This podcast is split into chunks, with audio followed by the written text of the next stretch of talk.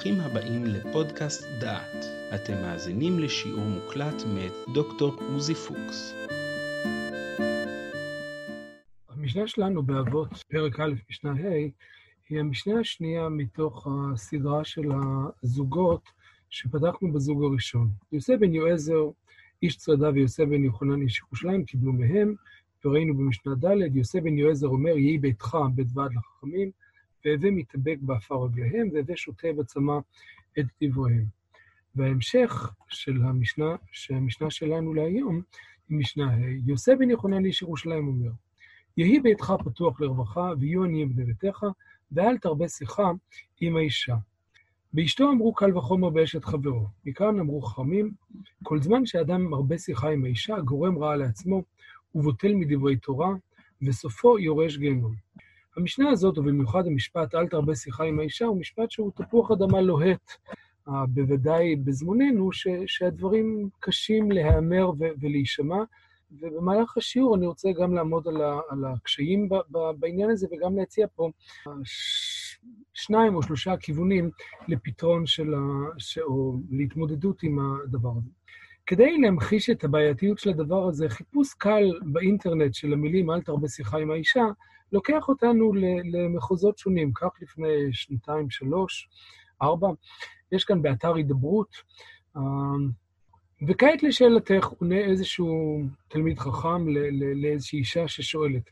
המאמר אל תרבה שיחה עם האישה, אין כוונתו לבטא שיחה רגילה ונעימה שמחזקת את הקשר הזוגי, אלא כוונתו לאמירת, לאמירת דברים בטלים ומזיקים כדיבורי לשון הרע.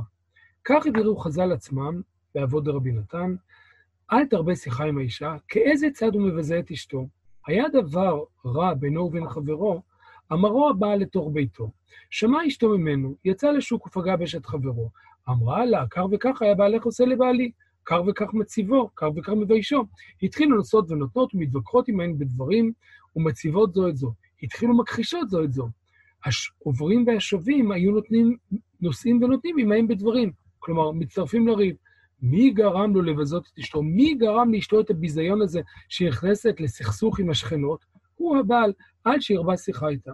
כאן הפירוש שמציע החכם הזה, הוא שלא מדובר על דברים בטלים, אלא על דיבורים, סליחה, אין הכוונה על דיבורים רגילים ו- וטובים שמחזקים את, ה- את הזוגיות, אלא דברים בטלים שמזיקים כדיבורי לשון הרע, והוא מביא לזה למעשה מקור מתוך המקור חז"ל מתוך אבות דרבי נתן את העניין הזה.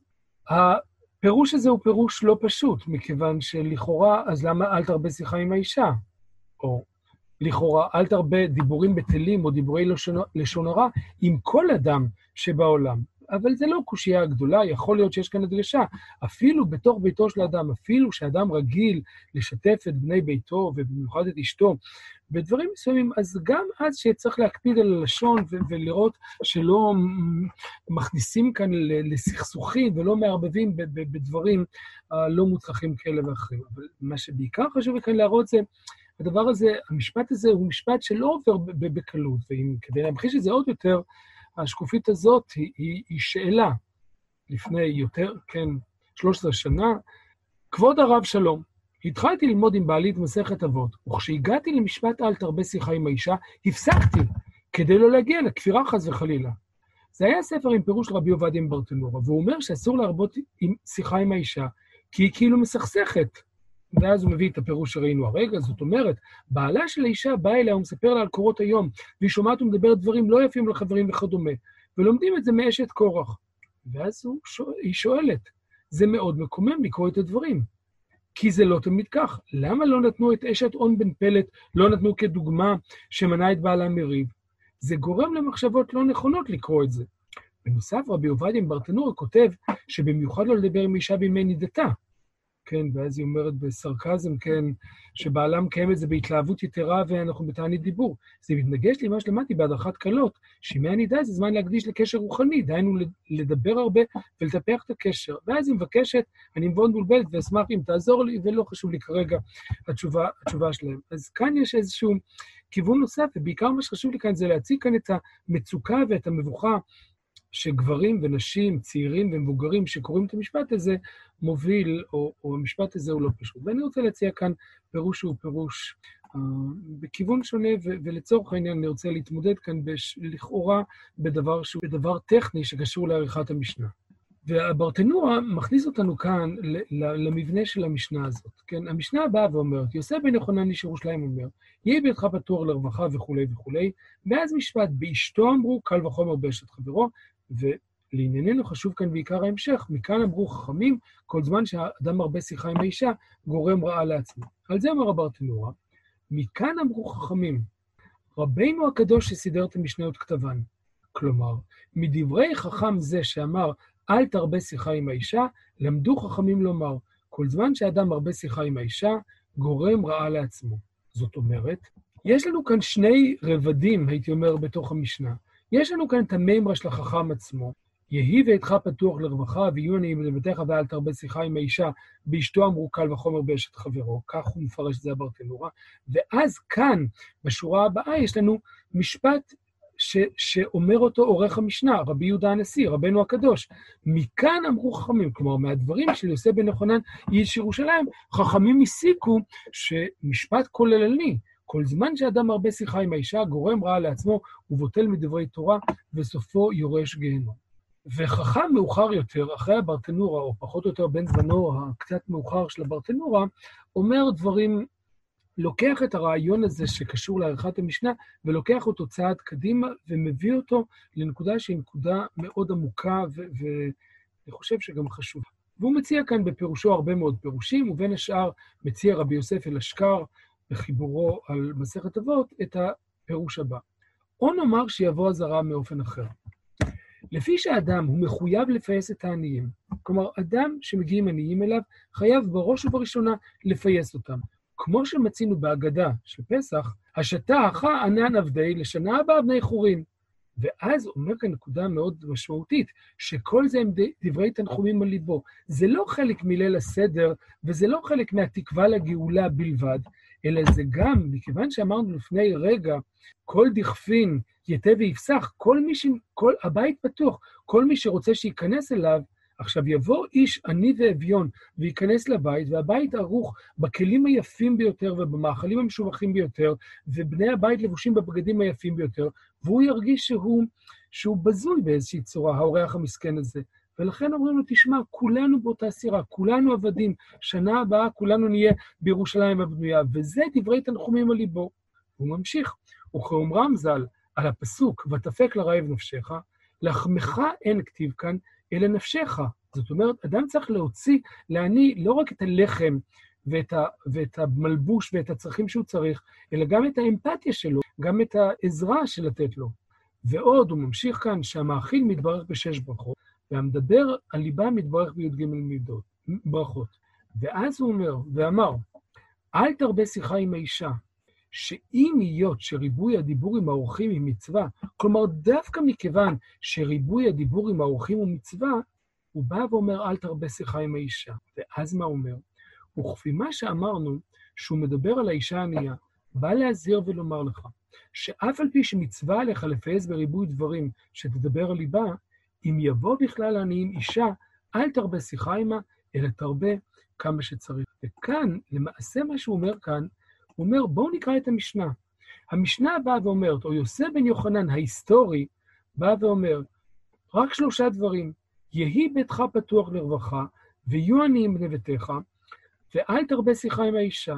כל מה שמופיע בהמשך, אפילו המשפט באשתו אמרו, קל וחומר באשת חברו, זה חלק מה, מהתוספת של העורך. כלומר, בניגוד לב, לברטנורה, שהתחיל את תוספת העריכה כאן, ומכאן אמרו חכמים, הרי רבי יוסף אל-אשכר בא ואומר, כבר כאן זה התוספת, וכל מה שאמר יוסף בן יוחנן, איש ירושלים, אותו חכם במאה השנייה לפני הספירה, זה רק שלושת הדברים שמתייחסים לבית. יהי ביתך פתוח לרווחה, ויהיו עניים בני ביתך, ואז בהקשר הזה, אל תרבה שיחה עם האישה. וברור שהפירוש הזה הוא פירוש פשוט ויפה, משתי סיבות. א', ראינו שגם החכם הקודם, יוסף בן יועזר, מדבר על הבית. ו- ובחלק מהזוגות אנחנו מוצאים ששני בני הזוג, גם יוסי בן יועזר וגם יוסי בן יוחנן, שניהם מדברים על איך צריך לראות הבית של האדם. ובעוד שיוסי בן יועזר מדגיש את העניין של בית של תורה, הרי שהוא יוסי בן יוחנן מדגיש את הבית של גמילות חסדים. ולכן הוא אומר, הבית שלך לא צריך להיות רק בית ועד לחכמים, ולא צריך להיות רק ל- ל- להתאבק באפר רגליהם, אלא במידה מסוימת להפך, הבית שלך צריך להיות פתוח לכל, עניים יהיו בני הבית שלך, ואל תרבה שיחה, ועל זה הוא אומר, ורק בהקשר הזה, או בעיקר בהקשר הזה, הוא אומר, אל תרבה שיחה עם האישה. לא רק ששניהם מדברים על בית, גם שניהם שומרים על מקצב המשולש. הראשון אומר, אחד, יהי ביתך בדבר לחכמים, שתיים, הווה מתאבק באפר רגליהם, שלוש, הווה שותה בצמא את דבריהם. גם הזוג, החברותא לזוג, אחד, יהי ביתך פתוח לברכה, שתיים, יהיו עניים בביתך, שלוש, אל תרבה שיחה עם האישה. ואילו התוספת הארוכה הזאת שוברת את המבנה הזה וייכנס איזשהו סוג של תוספת. ועל רקע זה הוא בא ואומר, הבה נפרש את המשנה הזאת אך ורק בקטע, בעניין של המשנה הזאת.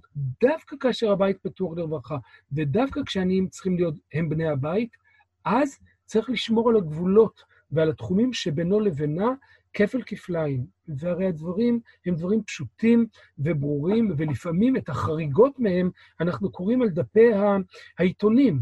כשמישהו מנצל בצורה כזאת או אחרת אישה מוחלשת, אישה מסכנה, שבאה שבא להתייעץ, הן אצל פסיכולוג, הן אצל אנשים אחרים, הן אצל גורם...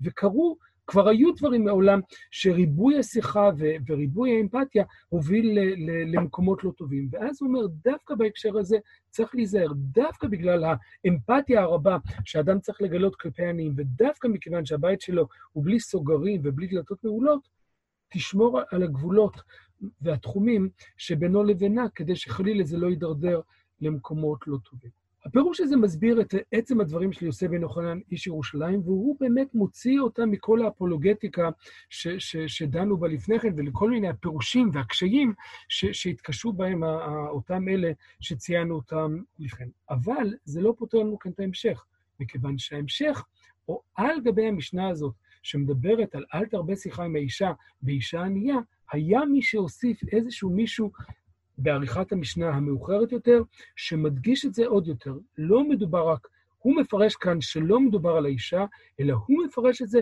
שזה מדבר על אשתו, קל וחומר מאשת חברו, ואז הוא ממשיך את זה הלאה, כל זמן שאדם הרבה שיחה עם האישה גורם רעה לעצמו, וזה צריך להיות מבואר בדרכים אחרות ולא באופן שביארנו אותו עד עכשיו. ולצורך העניין אני רוצה להמשיך כאן לעוד נקודה אחת. את הפירוש הזה של רבי יוסף אל-אשכר, מבלי לצטט את זה בשמו של רבי יוסף אל-אשכר, מצטט פרופסור זאב ספראי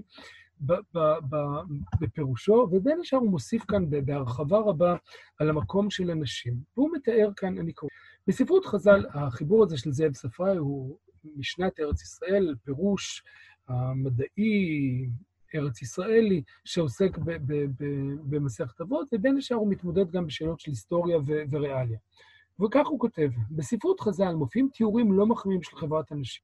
בפועל יצאו הגברים לעבודה בשדה בבוקר, הנשים נשארו בבית, כלומר בחצר המשותפת שבה בישנו, כיבסו והכינו את צורכי הבית. הילדים, כלומר הבנים, הלכו ללמוד בבית הספר עד הצהריים. תיאור זה כמובן כללי, אם לא הייתה עבודה בשדה ובימי החורף, גם הבעלים נשארו בבית, ולא היה בעיירה הכפרית מקום בילוי מחוץ לבית, כך שהחלוקה שנקטנו סכמטית וכללית מדי. ואז הוא אומר, בחצר התנהלו חיי עבודה וחברת תוססים של חברת הנשים, ללא המרכיב הגברי של המשפט. חז"ל מתארים את חברת הנשים בעין ביקורתית. כל זאת מעבר לשאלת הצניעות, שהיא בעיה מסוג אחר לחלוטין, שמתעוררת רק כשיש גברים בשטח, ובהיעדרם הבעיה אינה מתחילה להתעורר. רק אם נכחו גברים בחצר, היה אנשים כמובן לדאוג לצניעותם. חברת הנשים הדביקה הזאת מתוארת כמצטיינת ברכילות וגרגרנות, והוא ממשיך לאורך כמה עמודים לפרט את הדבר הזה. זאת אומרת, אותה חבורה של נשים שלא יוצאות לעבודה, אלא עובדות בבית, כן, את עבודות הבית, ועושות את זה באיזשהו, באיזשהו חברה, הוא מתאר אותה, כ, כ, או חז"ל מתארים אותה, כחברה שמצטיינת בהרבה small talks שגולשים להתעניינות במה פלונית מבשלת בה ומה היא מבשלת, לפעמים מתוך עניין בכנות ולפעמים מתוך צרות עין כזאת או אחרת, זה מתואר לעיתים בדברי חז"ל, ואני מניח שהיו כאלה וכאלה. היא מציינת ברכילות, כן, בסיפורים על, על מה שמתרחש וכולי. ועל רקע זה, על רקע חברה כזאת של הפרדה בין הגברים ש... הולכים לעבודה ובזמנם הפנוי אולי מקדישים חלק מהזמן ללימוד תורה, הרי שאנשים שנשארות בבית ועסוקות ברכילות, באמת, זה, זה עניין חברתי אחר, זה, זה סיפור, זה, זה, זה, השיחה איתם עשויה להוביל באמת למקומות לא טובים, כי, כי באמת, גברים ונשים, חלוקת התפקידים שלהם הייתה שונה, הייתה מובלטת לחלוטין. אלה עוסקים בעבודה ובתורה, ואלה עוסקות בעבודת הבית ובאינטראקציות החברתיות. ואז על רקע זה אומר כאן מי שאומר את מה שהוא אומר. והדבר הזה לא מיוחד דווקא ליהודים. יש כאן בספרו של א' א' הלב, ואני מתנצל על הצילום הלא כך מוצלח, כן, בספר שלו, ערכי ההלכה והאגדה, שהוא פרויקט גדול שבו הוא מנסה, שבו הוא מראה מקבילות לדברי חז"ל מהעולם הגויי שהם חיים בו, כלומר מהעולם היווני ורומי שהם חיים איתו, ובין השאר הוא דן במשנה שלנו. יוסף בן יוחנן איש ירושלים אומר, אל תרבה שיחה עם האישה וכולי. כיוצא בזה, הוא מביא כאן מכותבים יווניים. יפה אמרת בקיצור את העיקר, כי מן הבושה היה לי להרבות שיחה עם נשים. כלומר, המשפט הזה של לא להרבות שיחה עם האישה מסתובב ברחבי אגן הים התיכון, לא רק אצל היהודים. ואז קסנופון אומר, אמור לנו את האמת, האם יש מישהו שעימו אתה משחח, משוחח פחות מאשר עם אשתך? כלומר, תשימו לב למציאות, מישהו שעימו אתה משוחח פחות מאשר עם אשתך. וקיקרו, הרט, הסנטור והרטוריקן הגדול, בא ואומר כאן משהו על, סביב הרטוריקה והדיקציה של נשים, קל יותר לנשים לשמור על ההיגוי הישן בטהרתו, שכן אינן משוחחות עם אנשים רבים. אנשים היו סגורות בבית, אם תרצו, כלואות בבתים וכולי, ולכן אם היא גדלה בכפר מסוים עם, עם דיקציה מסוימת, ברור שהיא תשמור על זה. ואם היא תלך לרחוב והיא תלך לעבוד, והיא לא הייתה מסתובבת, אז היא הייתה משנה את ההיגוי שלה. וגם זה מתאר לנו את העולם שבתוכו חז"ל פועלים, שנשים מדברות מעט מאוד עם הסביבה החיצונית, ועל רקע זה גם יש המלצה לא לדבר יותר מדי עם האישה, כי, כי היא לא מבינה, היא לא בעניינים, היא לא יכולה להבין וכולי וכולי. זאת אומרת, ההבנה הזאת מובילה אותנו כאן לפירוש אחר. לא רק הפירוש של רבי יוסף אל-אשכר, שמדבר כאן על, על, על סיטואציה מסוימת של אל תרבה שיחה עם האישה האומללה, המסכנה, הענייה שבאה לבית שלך, אלא גם על, על, אלא גם על, על, על איזושהי ראייה, הייתי קורא לה ביקורתית, שבאה ואומרת שצריך להבחין כאן בהבדלי הזמנים. אינן דומות הנשים של החברה הים תיכונית, של המאה הראשונה לפני הספירה, שנייה לפני הספירה והמאות בעולמם של חז"ל, לנשים שלנו, שיוצאות ולומדות ועוסקות ומדברות, כן, וכבר חלק מהראשונים כבר דנים בהבדלים שבין נשים שבזמנם, כן, בעלי התוספות כתבו שהנשים שלנו חשובות הן, ולדבר הזה יש השלכות רבות, והדבר הזה בוודאי שצריך כאן להוביל לאיזשהו, לאיזשהו דיוק במשנה הזאת של מה בדיוק, או איזה סוג של דיבור מדובר על אל תרבה שיחה עם האישה, אם ועד כמה בכלל הדברים משמעותיים. נמצאנו למדים, ראינו היום שלושה פירושים למשנה. פירוש אחד הוא פירוש שהוא פירוש, כן, שהוא קש... שם את הדברים בקונטקסט ההיסטורי של הדברים. בעולם שנשים לא יצאו מהבית, ובעולם שנשים עמי ארצות, או, או לא מלומדות, ואין להן אלא את הרכילות והגרגרנות של הרכילות הקטנה של פוליטיקת החצר שבו הן נמצאות, באמת הדיבור הזה הוא לא הדיבור הנכון והמועיל. זה אמירה אחת. וכמובן שזה שונה מהעולם שאנחנו חיים בו היום. נקודה שנייה קשורה כאן לעניין שקשורה להבנה של עריכת המשנה, וזה מה שראינו בדברים של רבי יוסף אל-אשכר. זאת אומרת, הדברים ש, שראינו, שהוא מצטט כאן שרק המשפט הראשון נאמר על ידי התנא, ואז המובן של אל תרבה שיחה עם האישה הוא ספציפי לגבי האישה הענייה שבאה להתארח בביתך, כי שלא, יפר, שלא ייפרצו הגבולות.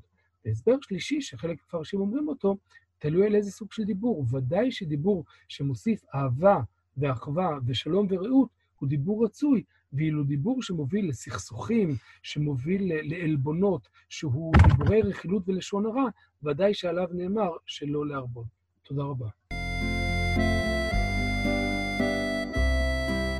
שמעתם שיעור מוקלט מתוך קורס על פרקי אבות מאת דוקטור עוזי פוקס. את הקורס המלא ניתן לשמוע באתר דעת במדור פודקאסט.